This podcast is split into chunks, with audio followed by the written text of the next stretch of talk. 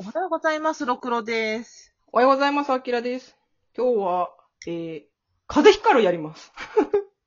なん、なんとなく風光る？全く読んだことがないけ。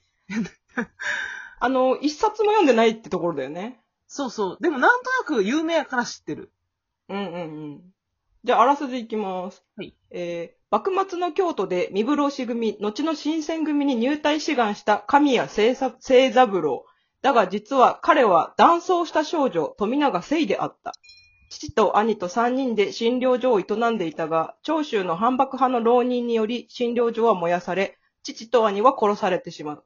聖も火傷を負うが、たまたま近くを訪れていた沖田総司に助けられる。二部老子組に志願しようとしていた兄の意思を継ぎ、また父と兄の仇を討つため、彼女は性別を偽り、二部老子組に入隊したのだった。うん以上です。えー、えーっとね、ちょ23年間連載してたんですよ。ああ。これ、覚えてらっしゃ高校生の時普通に読んでて、うん。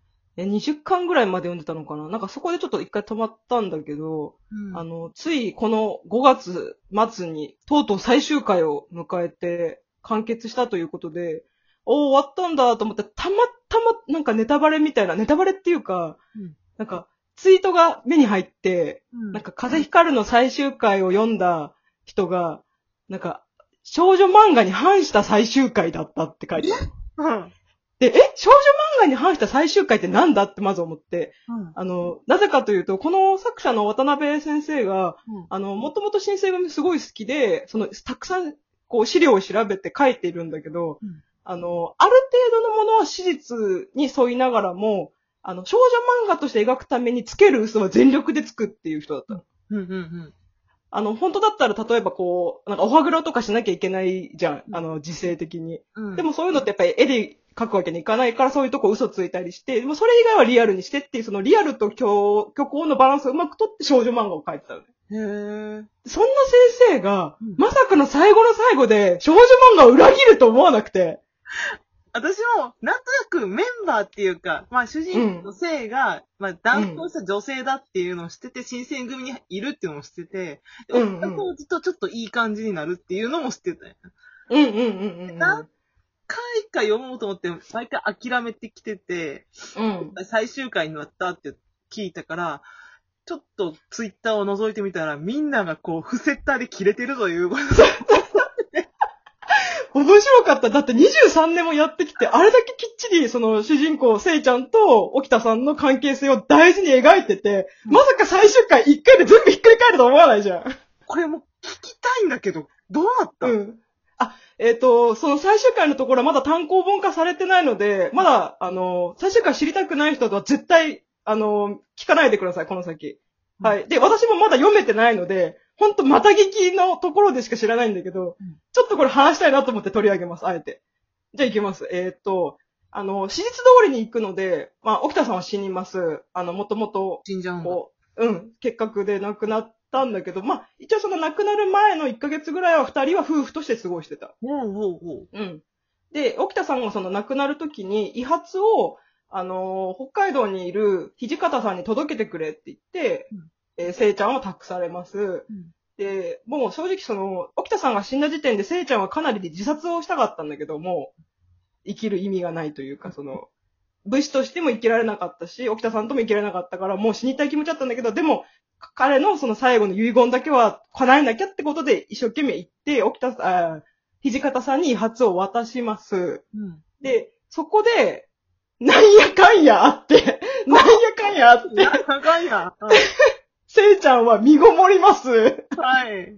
そうな、ないわ。ほんなそこ。なんやかんやのところが一択しかないっていうのがウケるんだけど。いや、ここにまだ、まだ夢があるやん。よく一緒の漫画あるあるで、うん。でも、し、何でも知りたいと思ってたけど、実は、沖田さんの子身ごもってました、子供のために生きますよっていう終わり方よくあるやん。好あるね。うん。きだった男の人の子供を身ごもってました。うんうん。じゃなさそうじゃん。そう。あの、なぜかというと、そういう関係を結んでないってみたいなことを言ってるんだよね。二人ともそう。その1ヶ月の間に、うんそういう行為がなかった的な話をしてて。うんうん、まあ、まあ、沖田さんの気持ちもまあわからない。まあまあ、あ、なんかあの二人はもう夫婦っていうか、もう、ね絆？ソウルメイトみたいな感じだったんだと思うんだよね。うんうん。うん。あの、一緒に、新選組でも一緒に、こう、バディ組んでやってたりとかしたから、なんかもう男女を超えた何かになってたところはあったかもしれない。うんでも、そこで、まあ、えっ、と、で、それまでこう死にたがってたとか、もう死ぬしかなかった気持ちだったせいちゃんが、まあ、息子を産んで、その息子が沖田さんにそっくりなの。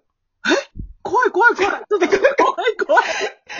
これは後でちょっと言うけど、これもうさ、で、これで終わったらしいんだけど、これに関してのうん炎上したらしいのよ、すごい、わーって。なんで、そういう終わり方なのかと。うんうん。でも確かにその通り、少女漫画で言ったら、その死にかけてるせいちゃんを、なんか例えばすごい少女漫画らしい終わり方をするとしたら、なんか一筋の風が吹き抜けて、うんあ、沖田先生は風となって私といつもそばにいてくれる。私は生きていかなきゃみたいな感じで終わるじゃん、大体。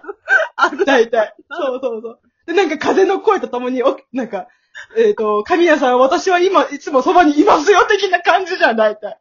千億回ぐらい読んだことある。でも、それで終わってもよかったし、多分それだと、多くの人は納得したかも。ありがちだけど納得したかも。納得するよね。ううんうん。綺麗な終わり方だしねうん。ただ、あえてそこで、生々しさを入れてきたところが私、その作者のすごいところだなと思って。うん。なんか、時代的にさ、そういうことって結構あったと思うの。あのあ、そうやな。うん。あの、別にそのいい意味でも悪い意味でも、こうなすことで、その人を生き延ばすというか、うんそこでこう気持ちが死んでる人に対してこう何か生きがいを与える方法として、そういうことをしたっていうのは、悲しいけど、今の現代の感覚で言うとちょっと違うんだけど、うん。当時はあったと思うし、実際戦争映画とかでそういうこうんう描写がある時もあるよね。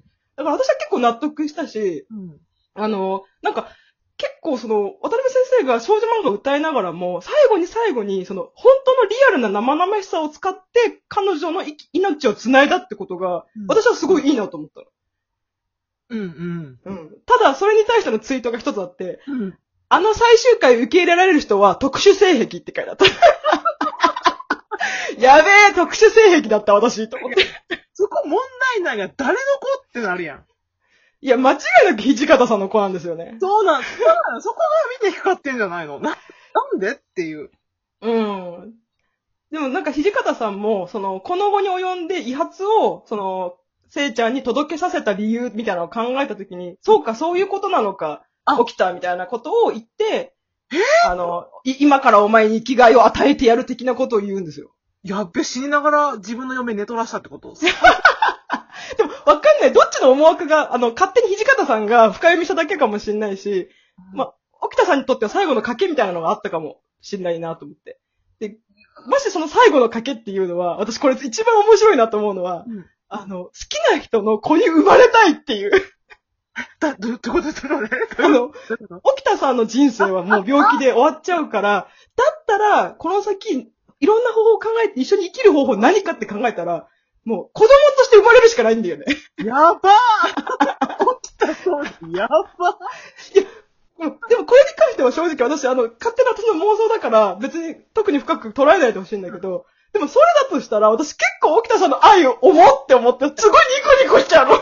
ーやばって言いながらめっちゃ喜んでるよ。そこまでして、みたいな。だやばったら、愛が重せ、せ、せめて他他人に生まれて、うんその、まあ、付き合ったり言ってもいいのかもしんないけど、でも一番かけたのがそこなんだよね。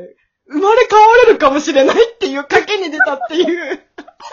その愛？でも終わりが映画っぽいよね。そう、そうなんだよ、そう。だから私は結構好きなんだけど、特殊性癖って言われちゃったから何とも言えない。か。いや、でも、それで、さらに沖田さんがやばいな、やばくていいなと思ったのが、うん。夫婦だったら、もう他人じゃん。うん。あえて子供に生まれてくるってとこがそうだよね。重くない？これで本当の一心同体みたいな血のつながりがあるもんね。確かに。もうすっげえわかる。でもね、これね、23年間ずっと二人を応援してた人にとっては、こんな辛いことはないと思った。23年間だと多分発狂してると思うで。そう。だから私、あ、20巻でやめといてよかったと思って。多分この作品は、でよかった。そう。一番楽しめてる私多分、多分。逆に興味持ったもんな。魚を って一巻が生んで、え、この方、その後こうなんのか、と思って。そうそう。あの、途中でやめた漫画の面白さってここなんだよね。最後を聞いて、え、何それどういうことどうなってそうなったのって気になると、また読もうって気になるから、なんか、あ最後までやっぱ諦めて欲しくないよね、作者は。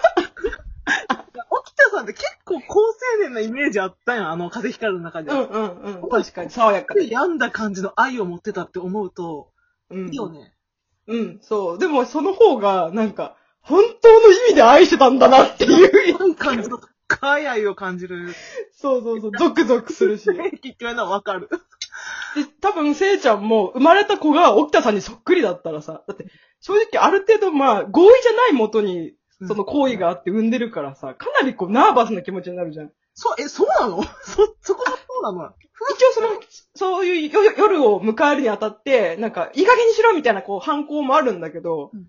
なんか、やっぱりその、いお医者さんだから、せいちゃんは、やっぱり、堕胎っていう選択肢はないだろうし、うんで、生まれてきた子が、もう、沖田さんにそっくりだったら、うん。この世で一番愛した男が自分から生まれてきたら、生きるしかないでしょ？ウィンウィン怖っじゃね？えと思って。けど、待って、待って、さ、土方さんは合意じゃなくやったってこと？それ。まあ、合意、まあ、でもそこはちょっと細かいそのやりとりを読んでないから、その、本当さらっと読んだだけなんだけど、一応そういうこの理由付けをいくつか話して、合意じゃないかもしれないけど、渋々みたいなとこもあると思ええまあ、まも結果的に生まれてるからね。うん。うん。ええでもわかんない。だから別にさ、そのせいちゃんも土方さんのことすごい嫌いってわけでもないし。まあそうやけどね。ううん。ん。かまま映画っぽいよね。うん、そうそう。だから、まあちゃんとね、単行本出たらちゃんと全部読み通して読んで、またニヤッとしたいなって思います。ありがとうございました。読んでみたいと思います。ありがとうございました。